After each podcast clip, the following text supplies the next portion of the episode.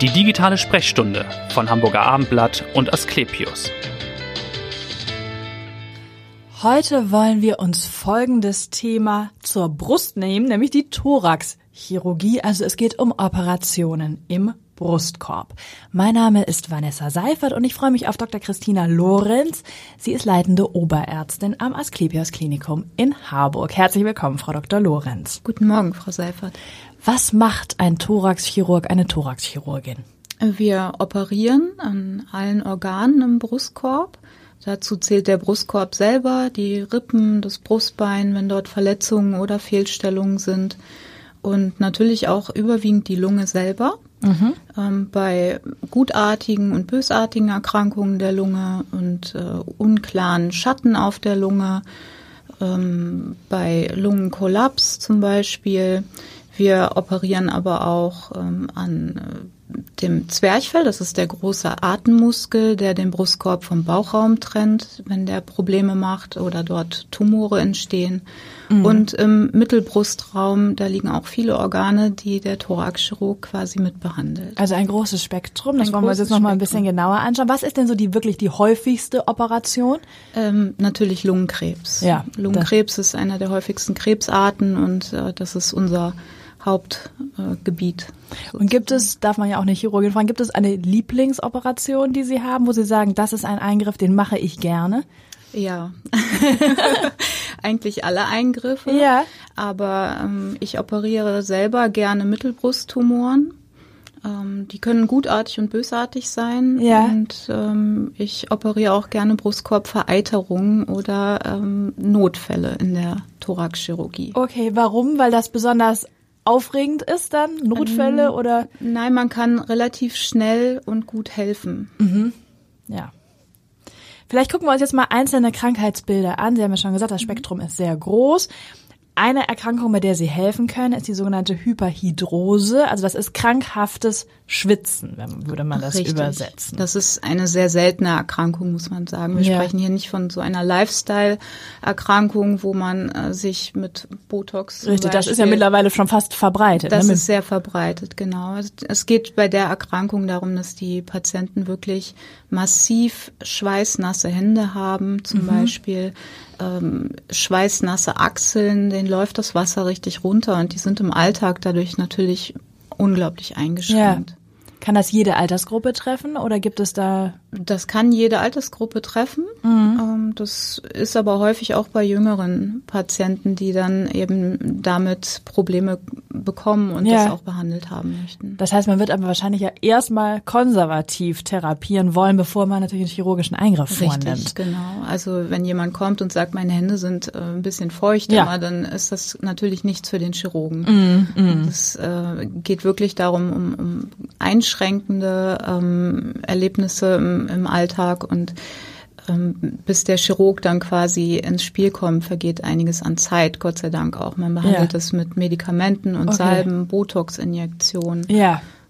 Und wenn so. das alles nicht hilft und es nicht besser wird, dann würde sozusagen der chirurgische Eingriff dann am Ende man, stehen. Genau, dann kann man den chirurgischen Eingriff anbieten, der ist recht unkompliziert. Das ja. äh, dauert auch nur eine halbe Stunde. Okay. Ist aber mit einer Vollnarkose verbunden. Ja.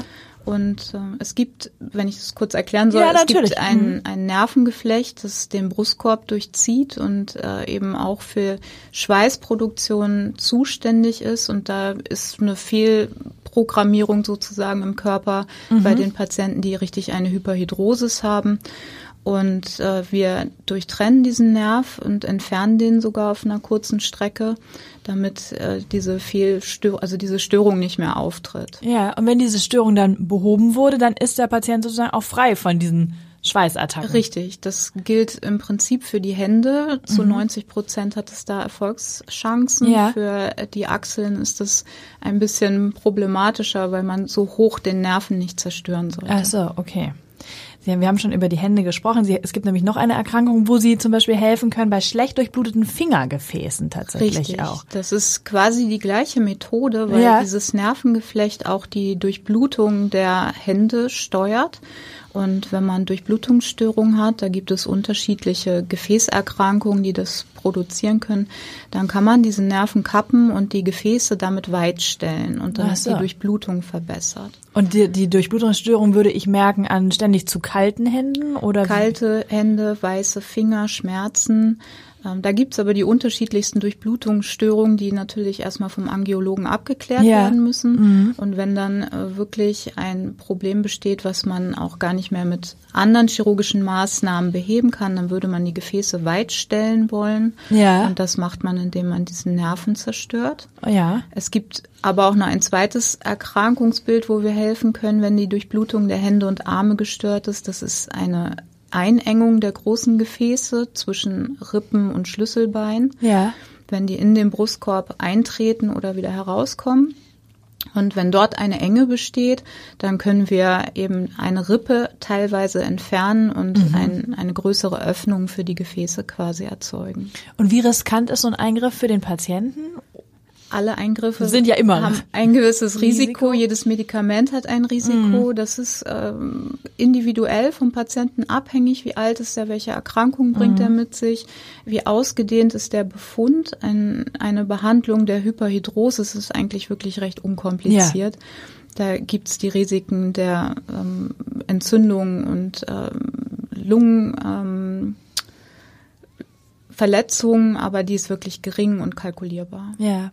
Nun weiß ich, Sie setzen einen besonderen Assistenten ein bei einigen Eingriffen, den Da Vinci-Roboter. Ja. Hörer wissen, wir haben in einigen Folgen schon mal darüber gesprochen. Er wird ja in verschiedenen Bereichen der Medizin mittlerweile eingesetzt. Ja. Inwieweit hilft er Ihnen und bei welchen Eingriffen kommt er zum Einsatz? Also wir benutzen den Da Vinci-Roboter für ähm, alle Lungeneingriffe, Lobektomien, also Lungenteilentfernung, ja. Lungenflügelentfernung und äh, vor allen Dingen für Tumore im Mittelbrustraum. Okay, also Ihre Lieblingseingriff. Ja, genau, der Lieblingseingriff, weil diese Befunde, die liegen auf dem Herzen hinter dem Brustbein, da ist wenig Platz und mhm. man kann das über diese minimalinvasive und robotergestützte Operation wunderbar operieren, weil man eine unglaublich gute Sicht hat ja. und viel Bewegungsfreiheit durch die Roboterinstrumente im Brustkorb. Mhm. Und es ist, glaube ich, für den Patienten auch schonender auf gewisse Art ja, und Weise. Ja, das ist schonender, weil es ein minimalinvasiver mhm. Eingriff ist mit dem Roboter. Wir gehen zwischen den Rippen über kleine Schnitte in den Brustkorb ein ja. und müssen in,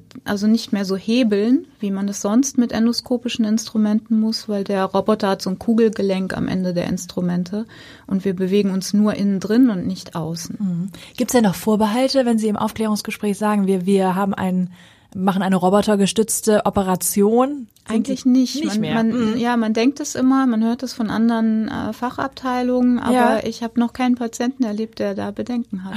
Im Gegenteil wahrscheinlich. Im Gegenteil. dann gucken wir vielleicht nochmal auf ein anderes, äh, sehr seltenes Krankheitsbild auch, aber da gibt es auch chirurgische Hilfe, Myasthenia gravis. Das ist also eine schwere Muskelschwäche, glaube ja. ich, die aber relativ selten tatsächlich vorkommt. Eben, auch ein sehr seltenes Krankheitsbild. Das betrifft häufig junge Frauen. Mhm. Und es wird erst sehr spät diagnostiziert. Diese Frauen haben meistens tatsächlich auch psychiatrische Aufenthalte hinter sich. Oh je, einen mhm. sehr langen Leidensweg weil äh, die Erkrankung nicht gut erkannt wird. Das fängt mit ganz milden Symptomen an, die die Patienten selber auch gar nicht so zusammenbringen. Zum können. Beispiel, womit fängt das an? Ein allgemeines Schwächegefühl, dass man ja. gar nicht so sagen kann, oh, ich habe jetzt Kopfschmerzen ja. oder ein Organ tut weh, sondern man fühlt sich allgemein schlapp. Und Dann würde man erstmal sagen, man hat Kreislauf oder hat Kreislauf oder fühlt sich einfach nicht. Mhm. Und dann äußert sich das häufig an den kleinen Muskelgruppen, das ist die mimische Muskulatur. Also am Mundwinkel merkt man das manchmal gar nicht selber so, aber ja. an den Augen merken die Patienten das, weil die Augen schwer werden, müde werden, Augenlider herabhängen. Ja. Manchmal sind es beide Augen, manchmal nur eins. Mhm. Dann gibt Sehstörungen, Doppelbilder. Und das sind so Symptome, die einen Patienten dann auch im jungen Alter doch aufmerken lassen. Und ja. dann sagt man, oh, ich muss doch mal zum Arzt gehen. Und das wird dann oft mit einer Depression oder so assoziiert, wenn Sie sagen psychiatrische Behandlung ja, und Müdigkeit, wird, Antriebslosigkeit. Genau, das wird oft mit Depressionen und einem Burnout verglichen oder mhm. gleichgetan. Hat aber eben gar nichts, gar nichts damit. Hat gar zu. nichts damit zu tun. Die Patienten brauchen wirklich eine Therapie, weil mhm. diese Erkrankung auch fortschreiten kann und äh, immer schwereren Ausmaß quasi äh, annehmen kann. Und woher kommt diese Erkrankung? Oder wenn Sie gerade sagen, junge Frauen sind ja so im Alter zwischen 20 und 40 dann besonders häufig betroffen, obwohl es eine seltene Erkrankung mhm. ist. Wer hat da ein Risikoprofil oder woher kommt diese Erkrankung? Das ist eine Autoimmunerkrankung. Der Körper wendet sich dagegen körpereigene Stoffe. Und mhm. es gibt einen Botenstoff, der von der Nervenzelle an den Muskel geschickt wird, um ihm zu sagen, du musst dich jetzt bewegen. Und dieser Botenstoff wird quasi nicht aufgenommen vom Muskel. Ja. Und dann bewegt sich der Muskel eben auch nicht. Und das ist eine Erkrankung, die im Tagesverlauf zunimmt. Das mhm. Morgens wachen die Patienten meistens ganz normal auf und im Tagesverlauf nimmt das eben zu, das Schwächegefühl. Ja. Und und es betrifft dann im Grunde auch alle Muskelgruppen, oder? Es kann alle Muskelgruppen betreffen. Mhm. Äh, bei manchen Patienten bleibt es nur bei dieser Augensymptomatik ja. oder der Gesichtsmuskulatur. Und äh, es gibt äh, Ausprägungen bis hin zur Atemnot und dass mhm. man nicht mehr eigenständig atmen kann. Okay. Das heißt, wenn die Patientinnen und Patienten dann hoffentlich irgendwann bei Ihnen landen, können ja. Sie helfen. Was macht man dann als Thoraxchirurgin? Also wir sind am Ende der Therapie. Der, ja, mhm. der Neurologe wird natürlich erstmal mit den Patienten eine ausgedehnte Diagnostik betreiben, Antikörper suchen, ob die vorhanden sind.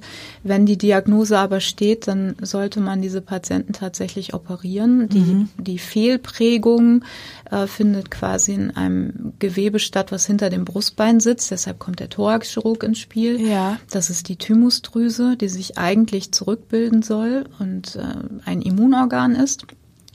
Und bei den Patienten bildet sie sich entweder nicht zurück oder wird größer oder behält halt eine Restaktivität, die nicht mehr richtig funktioniert sozusagen. Okay. Und dann ist empfohlen, dass man dieses Gewebe entfernt, damit es eben nicht weitere Zellen produziert, die äh, einen Störfaktor bilden. Ja. Und wie ist die Erfolgsbilanz nach diesem Eingriff? Die Erfolgsbilanz liegt so bei 85 Prozent. Es mhm. ist immer eine Frage, wie misst man den Erfolg? Ja.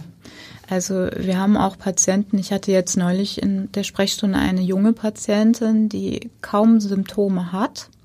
Die hatte mal Symptome, die sind besser geworden. Ja. Sie braucht auch im Moment keine Medikamente, aber man empfiehlt trotzdem eine Operation, weil eben die Prognose dieser Erkrankung dadurch maßgeblich beeinflusst wird. Okay, man könnte sonst sagen, es, es kommt wieder oder es wird schlimmer nochmal. Es kann wiederkommen, es mhm. kann dann auch schlimmer werden, es kann aber auch sein, dass gar nichts passiert. Ja. Und das ist natürlich ein schwieriges Beratungsgespräch, ja, wenn man ja. einen jungen Menschen vor sich sitzen hat, der kaum Symptome hat, keine Medikamente nimmt, mhm. keinen sichtbaren Tumor hat mhm. und man muss trotzdem erklären, wir würden trotzdem die Operation empfehlen mit all ihren Risiken. Und ist Ihnen das gelungen, die Überzeugungsarbeit? Ja, ich denke schon. Also die Patientin ist ja. operiert worden. Ja, genau. genau. Dann kommen wir vielleicht nochmal zum Abschluss zu Ihnen. Warum sind Sie Ärztin geworden und warum dieser Fachbereich? Also äh, ich habe keinen geraden Lebenslauf, muss ich dazu sagen. Ähm, der Arztberuf zählt für mich zu den spannendsten und abwechslungsreichsten Berufen überhaupt. Mhm. Ähm, das habe ich aber selber erst sehr spät realisiert. Das heißt, was haben Sie vorher gemacht? Ich habe äh, nach dem Abitur zunächst mal Chemie studiert, mhm. weil mich die Naturwissenschaften interessiert haben und äh, wollte unbedingt im Labor arbeiten und habe dann das Studium auch abgeschlossen und wollte dann aber nicht in die Industrie, sondern in die medizinische Forschung mhm. und habe mir dann überlegt, da muss ich jetzt noch ein Medizinstudium hinten um dranhängen. Ja, genau. Ja. Und habe dann hier in Hamburg Medizin studiert und äh, parallel äh, sehr lange in einem Labor gearbeitet, mhm. in einem ganz interessanten Projekt und habe aber bemerkt, dass mir die Klinik und der Patientenkontakt äh, viel mehr doch viel mehr Spaß machen mehr als Spaß das Labor, ja. Als das Labor, genau. Und habe dann parallel äh, in Praktika, die man im Studium absolvieren muss, einfach ein tolles chirurgisches Team erlebt ja. in der Asklepios Klinik Harburg, wo ich jetzt auch arbeite. Mhm. Und die haben mich äh, gut aufgenommen und gefördert und ja. so ein bisschen gepusht. Und dann habe ich gedacht, na gut, dann lasse ich das Labor Labor sein und gehe in die Klinik. Ja, zum Glück. Ist das denn, war die Chirurgie oder ist sie immer noch eine Männerdomäne oder auch als sie anfingen? Also ich bin nicht in einer Männerdomäne groß geworden. Mhm. Als ich dort angefangen habe, waren da recht viele Frauen. Ja. Und ähm, das ist auch immer noch so und es wird auch immer mehr so. Ja. Es ist trotzdem, man muss sich da auch durchbeißen, auch Ellenbogen haben, aber das ist Wahrscheinlich ich. überall so. Überall da. so, Ja. denke ich auch. Und letzte Frage, was tun Sie, wenn Sie nicht in der Klinik sind? Ähm, ich treibe gerne Sport, Ja, vorwiegend Wassersport. bietet allen sich in Hamburg an. Ja, genau. Segeln, oder? Äh, Segeln, Surfen, Kitesurfen, Schwimmen, Tauchen, alles, Okay, was mit alles- Wasser zu tun hat. Ja. Und äh, ja, ich verbringe gerne Zeit mit meiner Familie Ja. und das reicht dann eigentlich Das auch. reicht dann auch schon. Vielen Dank, dass Sie heute da waren und so wunderbar aufgeklärt haben und hören Sie gern wieder rein in die nächste digitale Sprechstunde. Vielen Dank. Dankeschön. Vielen Dank.